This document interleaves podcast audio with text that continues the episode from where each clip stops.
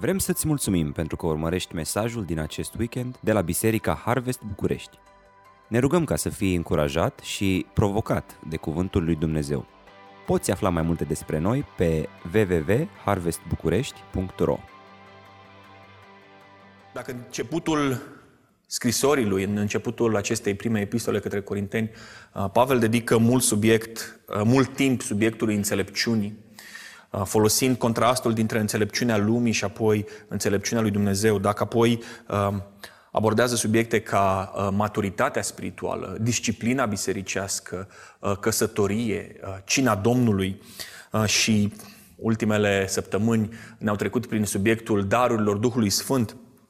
În momentul în care um, intră în capitolul 16, uh, nu o face înainte de a uh, da destul de mult timp subiectului învierii lui Hristos și noi am studiat aceste, uh, aceste, acest capitol, capitolul 15, în săptămâna mare. Um, și după ce intră în capitolul 16, se dedică unor sfaturi uh, de natură mai administrativă, am putea spune, am putea spune, nu înseamnă că lasă la o parte spiritualul și începe să le spună uh, cum ar trebui să fie programul bisericii, ci intră într-o serie de sfaturi de natură mai administrativă al bisericii și dintre ele vom studia primul subiect astăzi, acela al dărniciei. În acest mesaj, în oraș, trăind cu o inimă plină de dărnicie. Vom uh, citi primele patru versete din uh, capitolul 16.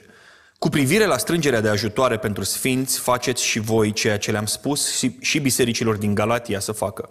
În prima zi a fiecarei săptămâni, fiecare dintre voi să pună deoparte din ceea ce a câștigat, pentru că atunci când vin, să nu mai fie necesar să se strângă nimic. Când voi sosi, pe cei pe care îi veți considera vrednici, îi voi trimite cu scrisori să ducă darul vostru la Ierusalim. Dacă mi se va părea potrivit să merg și eu, voi merge cu ei. Amin. Ceea ce face Pavel este că nu scrie următoarele cuvinte, uh, cuvintele pe care le-am citit pentru a-i convinge pe corinteni că e bine să fii darnic. Nu face o apologie a dărniciei. Din felul în care se exprimă uh, cu privire la colecta pentru sfinți, ne dăm seama că acest subiect este unul care fusese deja deschis de Pavel în, în fața bisericii uh, din Corint și acum doar, doar îl reia pentru a îl clarifica. Um, e un subiect familiar între Corinteni și Pavel și nu pornește de la zero. De ce spun asta? Pentru că Corintul era o biserică plantată de Pavel. În învățătura pe care Pavel o dădea fiecarei biserici pe care o planta, conținea și acest subiect al dărniciei. Pentru că atunci când ne gândim la dărnicie, putem spune că ea este manifestarea vizibilă în viețile noastre și față de noi a iubirii lui Dumnezeu. Putem vorbi foarte mult despre dragostea lui Dumnezeu, însă o înțelegem atunci când putem să conștientizăm faptul că, deși o dragoste măreață, neînțeleasă, s-a manifestat într-un act de dărnicie. Și cu siguranță Pavel spunea lucrul ăsta. Pavel, în momentul în care a plantat biserica și a, le-a dat toată învățătura de bază pe care le-a uh, le-a dat-o, cu siguranță le-a spus că, oameni buni, Dumnezeu ne-a iubit atât de mult încât l-a dat pe Fiul Său. Așa că nu mai e nevoie să vă justific acum de ce este bine să fii darnic, ce înseamnă dărnicia și care este uh, inima ei. Dumnezeu a venit și l-a dat pe Fiul Său. Nu i s-a luat Fiul, nu l-a investit, nu l-a amanetat, nu l-a pierdut, ci l-a dat. A fost un act voluntar venit din inima lui Dumnezeu. Așa că, cu siguranță, astea erau informații pe care uh, Pavel deja uh, le dăduse bisericii din Corint și nu ăsta este nervul problemei, însă este un nerv fără de care nu am avea problema aceasta. Așa că dacă în dimineața asta sunt printre noi oameni care își pun întrebări cu privire la băi, e bine să fiu darnic sau ar trebui să fiu darnic, uh, ăsta e un mesaj pentru ei. Ai cunoscut lumina pentru că Dumnezeu a fost darnic. Inima lui Dumnezeu s-a exprimat perfect într-un act de dărnicie.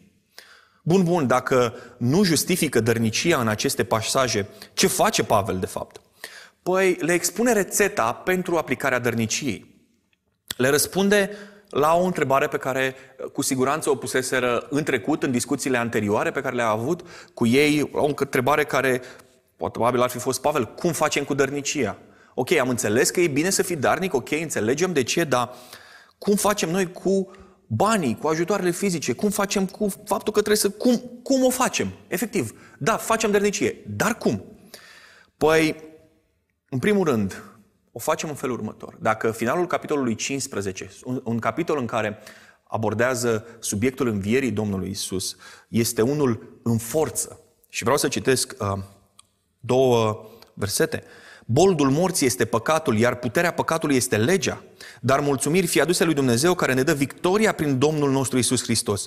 De aceea, frații mei prea iubiți, fiți fermi de neclintit, întotdeauna implicați din plin în lucrarea Domnului, pentru că știți că în ziua Domnului strădania noastră nu este zadarnică. Dacă citești versetele astea și ai senzația că deja auzi trâmbița, deja auzi trâmbița învierii, Pavel se duce în capitolul 16, 16 și începe cu privire la colecta pentru sfinți. Și ce ne face să înțelegem acest lucru este că dărnicia, deși un act practic, deși un act pragmatic, administrativ, să zicem, nu trebuie separată niciodată de învățăturile spirituale ale creștinismului.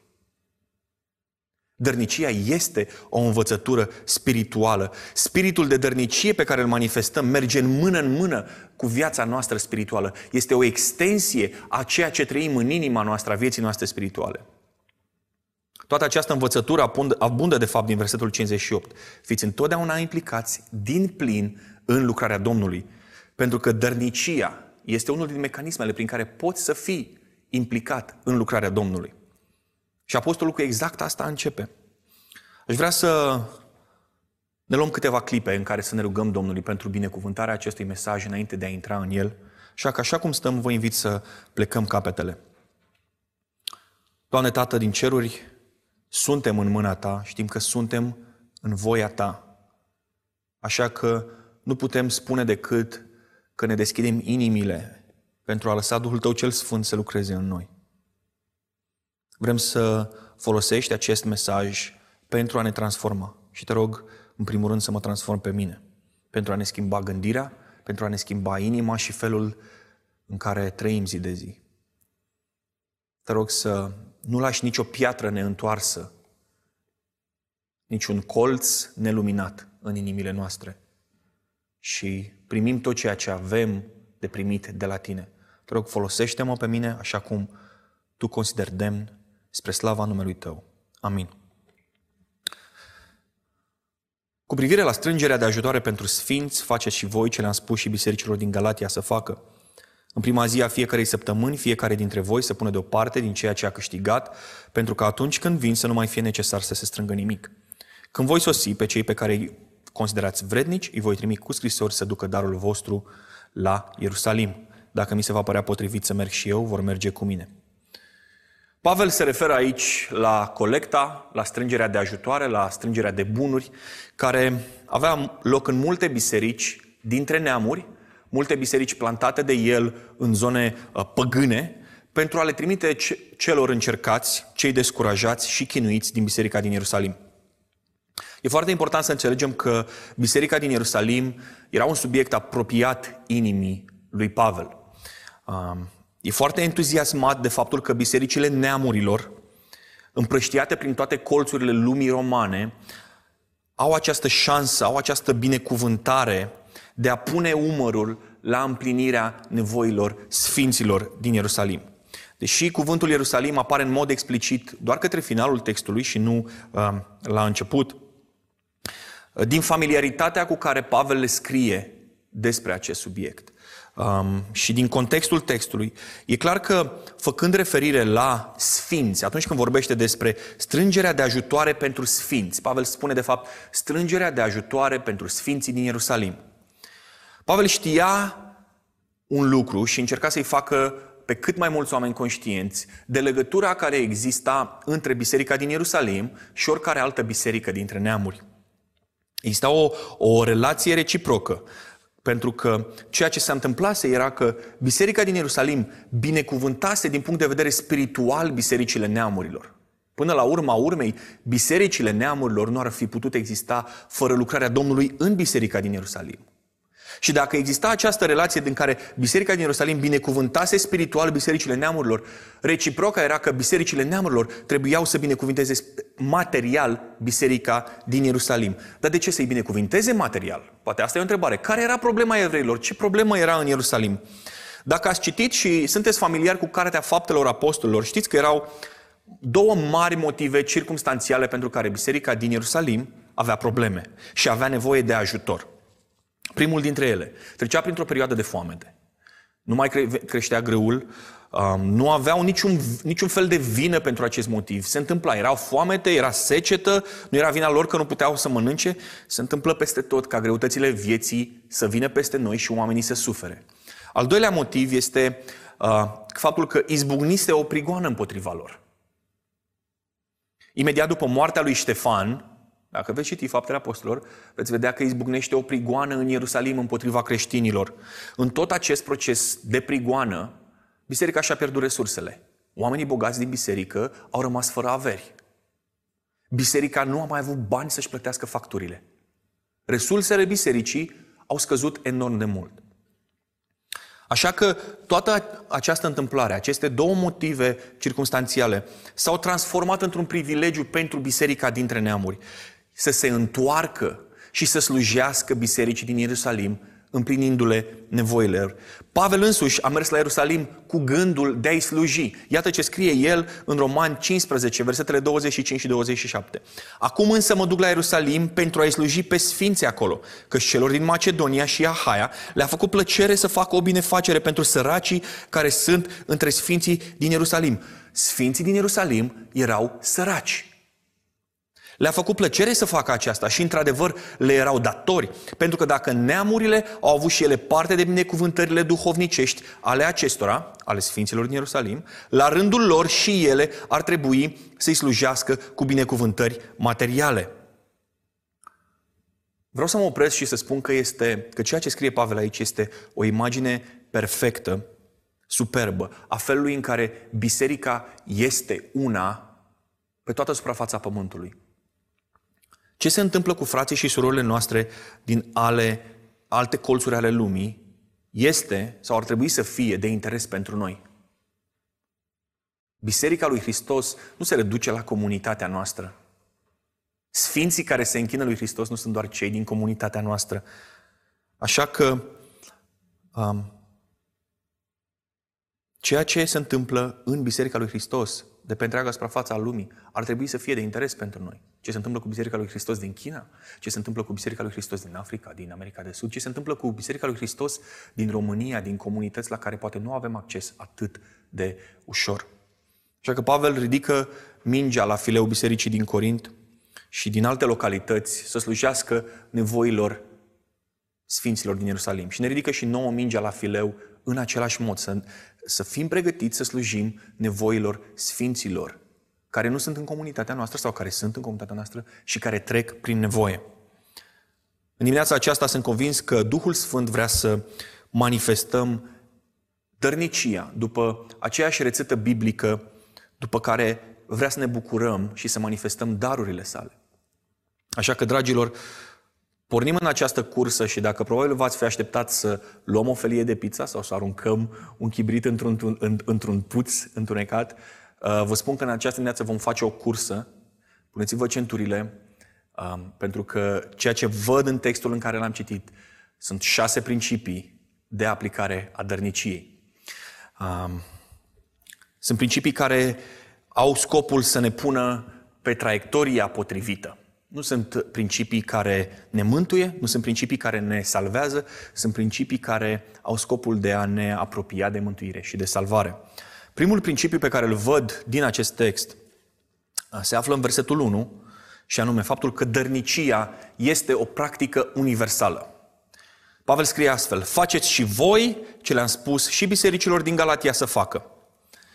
Și când spune asta, este clar că el nu adresează o gândire specifică corintenilor, nu adresează o problemă sau o întrebare pe care doar corintenii și-au pus-o. Um, este o învățătură pe care Pavel o dădea oriunde mergea. Galatia, Macedonia, Grecia, Spania. Ajungea acolo, planta o biserică și în pachetul de învățătură de bază, nivelul 1, Dragilor, am venit să v-am plantat și asta, asta este învățătura de nivel 1 pe care vă dau era învățătura despre dărnicie. Dărnicia era un subiect pe care Pavel îl aborda de fiecare dată când planta o biserică. Pentru că dărnicia este parte a vieții spirituale, nu este o opțiune. Este o practică care avea loc peste tot, în toate bisericile și ar trebui să aibă în continuare loc în toate bisericile. Stai frate, cum adică nu este o opțiune? Ai zis că dărnicia nu este o opțiune? Adică Îți înțeleg, înțeleg dacă ești categoric și îți înțeleg convingerile cu darurile Duhului Sfânt. Zim cu dragostea te cred, zim și cu acoperitul capului te cred și acolo te înțeleg și cu ordinea cinei te înțeleg, dar, frate, sunt banii mei. Până la urma urmei, la finalul zilei, nu tu muncești cum muncesc eu și nu tu câștigi cum câștig eu. Așa că nu crezi că e cam mult să-mi spui că dărnicia nu este o opțiune? Până la urmă urmei, dau dacă vreau, dau când vreau, dau cum vreau. Poate simți nevoia că ar trebui să mă temperez. Și am să mă temperez. Dar vreau să citim un verset. Matei 10 cu 8. Fără plată ați primit, fără plată să dați. Sunt cuvintele Domnului Isus. Așa că dacă astea sunt gândurile în dimineața asta, dacă crezi că e cam mult că spun faptul că dărnicia este o opțiune, dacă ai vreun dubiu că dărnicia este o practică universală, uite-te în viața ta, în momentul ăsta, gândește-te la tot ceea ce ai tu. Și dacă poți să spui că nu ai primit absolut nimic de la Dumnezeu, atunci e ok să nu dai. Nu da. Dacă există cineva care se poate uita la ființa lui, la familia lui, la casa lui, la mintea lui, la sufletul lui și să spună nu am absolut nimic de la Dumnezeu, atunci el nu trebuie să dea. Dacă cineva are curajul să spună nu am nimic de la Dumnezeu, atunci ne vom ruga pentru ca Dumnezeu să te aducă la maturitatea să înțelegi că tot ceea ce ai, ai de la Dumnezeu. Faptul că poți să îți pui întrebarea asta, faptul că poți să trăiești momentul în care să te întrebi, oare am ceva de la Dumnezeu? Este un dar de la Dumnezeu. Faptul că ți s-a permis și ai uh, conștiința și cunoștința necesară să-ți pui întrebarea asta, este un dar de la Dumnezeu. E un moment bun să recunoaștem că nu există scuze în spatele cărora să ne ascundem pentru a nu fi darnici. Tot ceea ce am primit în viețile noastre sunt daruri de la Dumnezeu.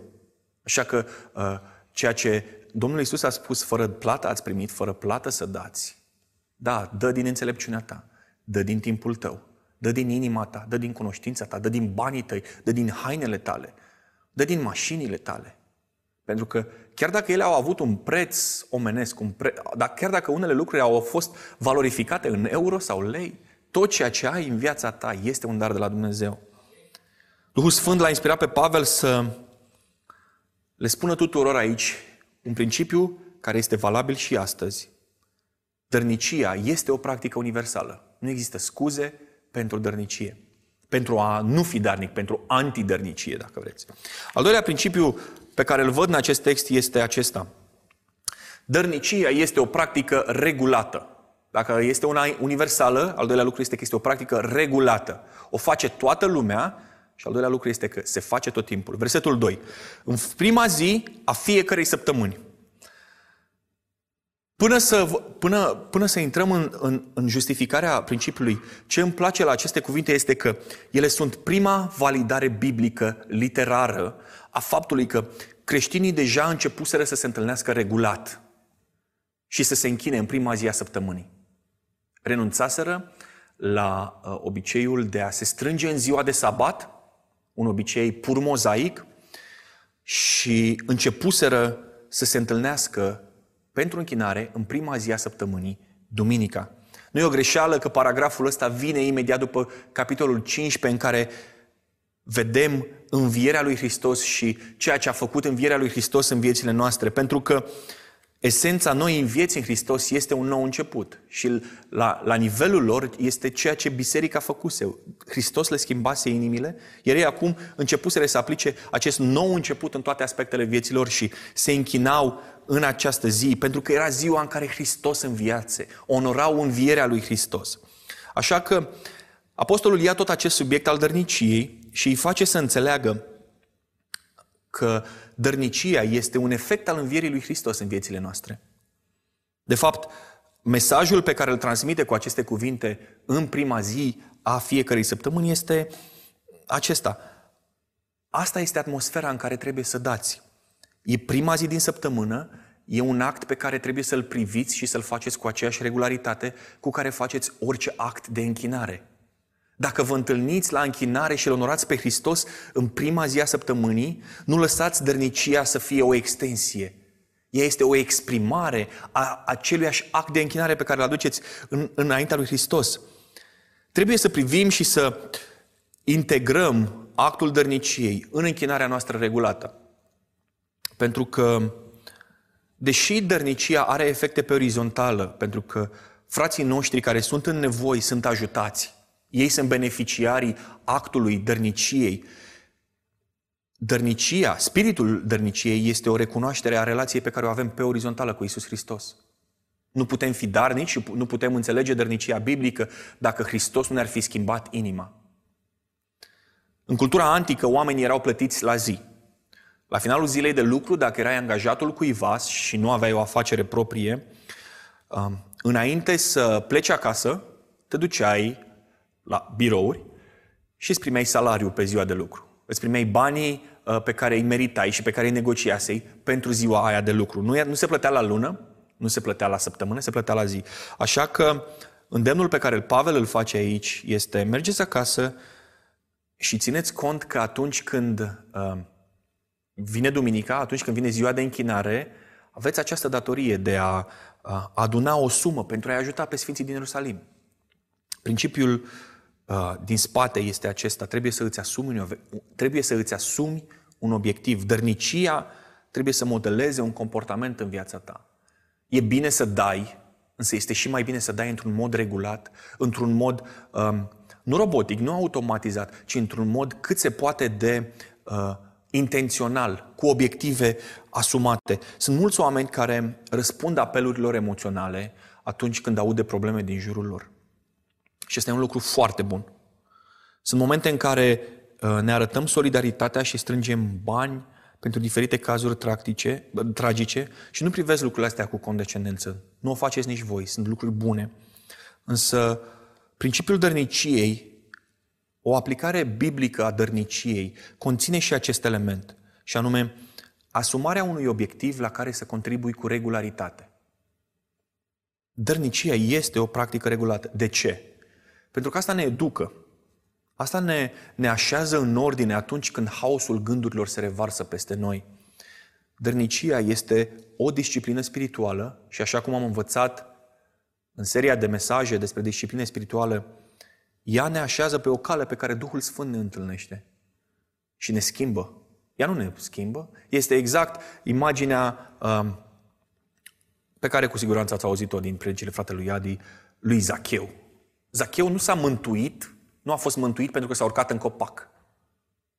Faptul că s-a urcat într-un copac să-L vadă pe Hristos a fost o cale prin care Hristos să-L întâlnească și să-L mântuie. În același fel, disciplina aceasta spirituală a dărniciei, ca și toate celelalte discipline spirituale, nu ne mântuie, ci ne așează pe o cale în care Hristos să ne mântuie. Practicarea dărniciei este la un nivel asumat, înlesnește întâlnirea cu Duhul Sfânt în inima noastră. În al treilea rând, al treilea principiu pe care îl văd în acest text, dărnicia este o practică individuală. Următoarele trei cuvinte din versetul 2. Fiecare dintre voi.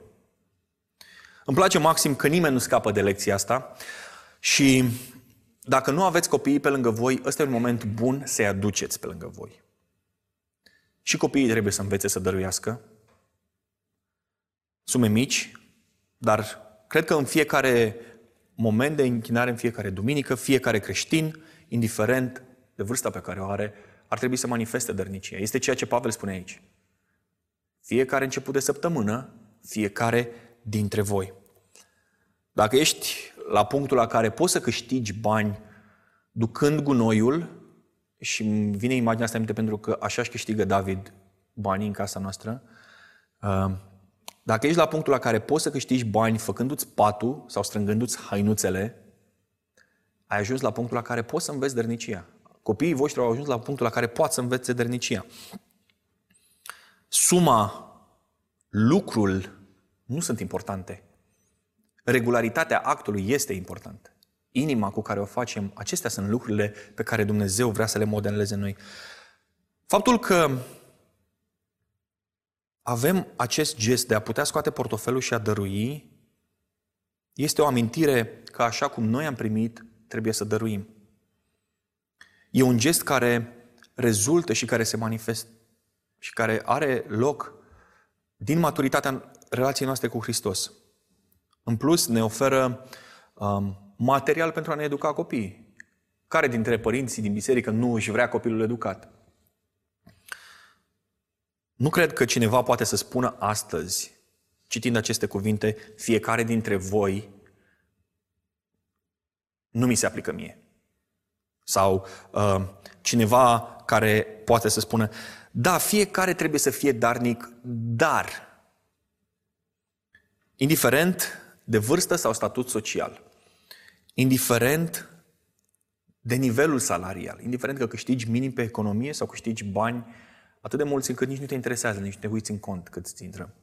Dărnicia ar trebui să fie o practică individuală în Biserica lui Hristos. Fără scuze, fără uh, regrete. Al patrulea principiu pe care îl văd este dărnicia este o practică echivalentă. În continuarea versetului 2, să pună deoparte din ceea ce a câștigat. Ce înseamnă asta și de ce cuvântul ăsta e echivalent? Ok, am observat că la voi la Harvest sunt cuvinte de astea mai... Dar care-i treaba cu echivalent? Asta înseamnă că trebuie să dăruiești în măsura echivalentă cu cea în care Dumnezeu ți-a dat. Trebuie să dăruiești din banii pe care i-ai câștigat. Dumnezeu te-a binecuvântat din abundență? Atunci trebuie să dai din abundență. Te zbați de la lună la lună, de la salariu la salariu, de la factură la factură, atunci darul tău trebuie să fie proporționat cu nivelul salarial pe care îl ai. Spiritul biblic este acesta. Dai din ceea ce ai în măsura posibilităților. Nu să-ți strangulezi bugetul, nu să suferi. Și vreau să spun în momentul ăsta că niciodată nu veți auzi în biserica noastră o învățătură a Evangheliei Prosperității, pentru simplul fapt că această învățătură nu este biblică. Și noi vrem să rămânem credincioși Bibliei. Credem că viața de credință este o viață cu suișuri și coborâșuri, înseamnă a trăi pe munte sau a trăi în vale.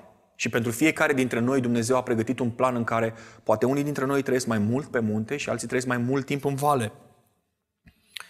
Dărnicia noastră, și Pavel ne învață aici, trebuie să fie proporțională cu nivelul binecuvântării. Din ceea ce ai câștigat, atât cât consideri potrivit, să dăruiești.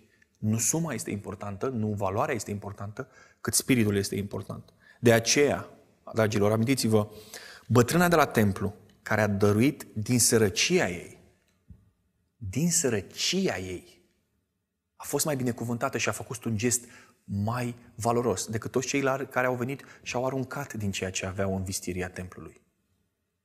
Vreau să stăm un pic aici și să atingem și subiectul zeciuielii, pentru că nu avem cum să le evităm. Ce este zeciuiala? În Vechiul Testament, în Vechiul Legământ, zeciuiala reprezenta uh, 10%, valoarea de 10% uh, din bunurile și banii pe care poporul evreu îi câștigau și pe care uh, erau obligați să-i aducă la templu. Era o poruncă pentru ei să aducă 10% din, din veniturile lor la templu. 10% uh, inclusiv din pătrunjel și muștar. Dacă astea erau venituri. Pentru bunul mers al templului și pentru uh, susținerea închinării de la templu. 10% pentru cineva care abia își plătește facturile de la lună la lună poate însemna foarte mult. Enorm de mult. În timp ce 10% pentru cineva care câștigă foarte bine sunt bani de ieșit în oraș, în două, trei weekenduri. Prin valoarea este de 10%. Și cumva În cultura noastră evanghelică s-a împământenit această idee de dau 10% la biserică și cu restul de 90% fac eu ce vreau. Doamne, ăștia banii tăi, ok, ți dau. Bă, ce fac eu la biserică cu ei treaba lor, ți dau, dar ăștia sunt banii mei. Înțelegi, Doamne? Adică ăștia 90% sunt banii mei pe care îi cheltui cum vreau eu, unde vreau eu, după plăcerea sufletului meu. Cam, cam asta este um, atitudinea. Și ceea ce am, ce am învățat este că nu e nimic mai greșit, nimic mai contrar spiritului creștin. Sunt creștini care uh, donează 30, 40, 50% din venitul lor lunar și apoi trăiesc cu restul de bani și o trăiesc bine. Um, nicăieri, în Vechiul Testament, povara zeciuielii nu este pusă pe umerele creștinilor. Nicăieri nu ni se spune că trebuie să urmăm aceeași, aceeași, același principiu al Vechiului Testament, însă principiul dăruirii echivalente, să dăruim proporțional cu ceea ce am câștigat, este un principiu pe care trebuie să-l aplicăm ca să împărtășim din ceea ce avem cu cei care nu au. Dacă crezi că nu ai, sunt absolut sigur că există oameni care nu au mai mult ca tine. Oricât de jos cred că ai ajuns, există oameni care au ajuns și mai jos. Dacă acest uh, principiu simplu al dăruirii echivalente cu valoarea banilor pe care îi câștigăm uh, ar fi înțeles corect, nevoile creștinilor ar fi împlinite complet de cei pe care Dumnezeu i-a binecuvântat. Mergem mai departe, al cincelea principiu foarte important, Pavel spune asta, dărnicia este o practică organică sau naturală. Versetul 2 continuă, pentru că atunci când vin să nu mai fie necesar să se strângă nimic. Sper că încă mai sunteți cu mine și nu v-a luat somnul, sper că v-ați băut cafeaua pe canapea, uh, pentru că este un subiect sensibil. Pavel știa ce efect au, ce efect are prezența sa asupra adunării oamenilor. Așa că nu își dorea ca dărnicia să fie impactată, să fie uh, influențată de poveștile lui, de predicile lui, de prezența lui, de înțelepciunea lui. Pavel știa că o colectă în prezența lui. Dacă ar fi venit Pavel și ar fi zis, trebuie să facem o colectă pentru Ierusalim. Știa ce efect are acest lucru asupra bisericii. Știa că oamenii vor face un efort, vor scoate banii și vor dăra, vor, vor ajuta, dar asta ar fi fost uh, o acțiune de moment. Ar fi fost eficientă, s-ar fi strâns banii, s-ar fi strâns ajutoarele și ar fi plecat și aia ar fi fost. Însă Pavel nu vrea să-i abuzeze cu celebritatea lui. Nu vrea să se folosească de ustensilele sale sociale, de, de aptitudinile sale de vorbitor și de influența pe care prezența lui ar fi avut-o în biserică. Pentru că ceea ce vrea el să facă este să învețe niște principii de aplicare regulată. Există multă manipulare în, în lumea noastră de astăzi, multe um, combinații psihologice și tot felul de trucuri de vorbire prin care se construiește presiune pe oameni, uh, astfel încât simți căldura aia în piept și după ce simți căldura aia în piept, simți căldura aia în portofel. Și sunt mulți șarlatani în lumea de astăzi care manipulează. Sunt mulți oameni care vor să se dea în spectacol, care să arate prin gestul lor că ei livrează, că ei reprezintă ceva, că ei au. Dar Pavel nu vrea asta. Le spune, băi, nu vreau spectacole. Nu vreau ca voi să fiți influențați de prezența mea, astfel încât să dați bine, și nici nu vreau să vă văd pe voi dându-vă în spectacol când dăruiți. Atunci când vin, să nu mai fie necesar să se strângă nimic. Atunci când vin să zic, ați strâns, da, ok, hai că trebuie să plece la banii, ajutoarele trebuie să plece la Ierusalim. Nu vreau să mai strângeți nimic când vin. Pentru că vreau să dăruiți dintr-o motivație corectă față de Dumnezeu. Nu față de mine, nu sub presiunea prezenței mele. Domnul Isus a spus că atunci când dai, să nu știe stânga ce face dreapta. Iar asta nu înseamnă că să nu știe soția ce face soțul, sau invers, să nu știe soțul ce face soția, ci că dărnicia trebuie să fie la fel de naturală și la fel de comună ca o strângere la închinare. Nu avem nevoie de predicatori speciali sau de garaj sale speciale pentru a sprijini sfinții în nevoie. Avem nevoie să modelăm în viața noastră un obicei cât se poate de natural. Nu avem nevoie să ne lăudăm cu ce am dat noi sau cât am dat noi sau unde am dat noi, ci avem nevoie să, în smerenie, să recunoaștem că tot ceea ce avem, avem de la Hristos și că tot ceea ce avem nu este al nostru, este al Lui. Al șaselea principiu și ultimul este expus în versetele 3 și 4. Când voi sosi pe cei pe care îi considerați vrednici, îi voi trimite cu scrisori să ducă darul vostru la Ierusalim. Dacă mi se va părea potrivit să merg, voi mer- vor merge cu mine. Pavel spune aici că livrarea ajutorului în față de biserica din Ierusalim, față de sfinții în nevoie, va fi validată de el.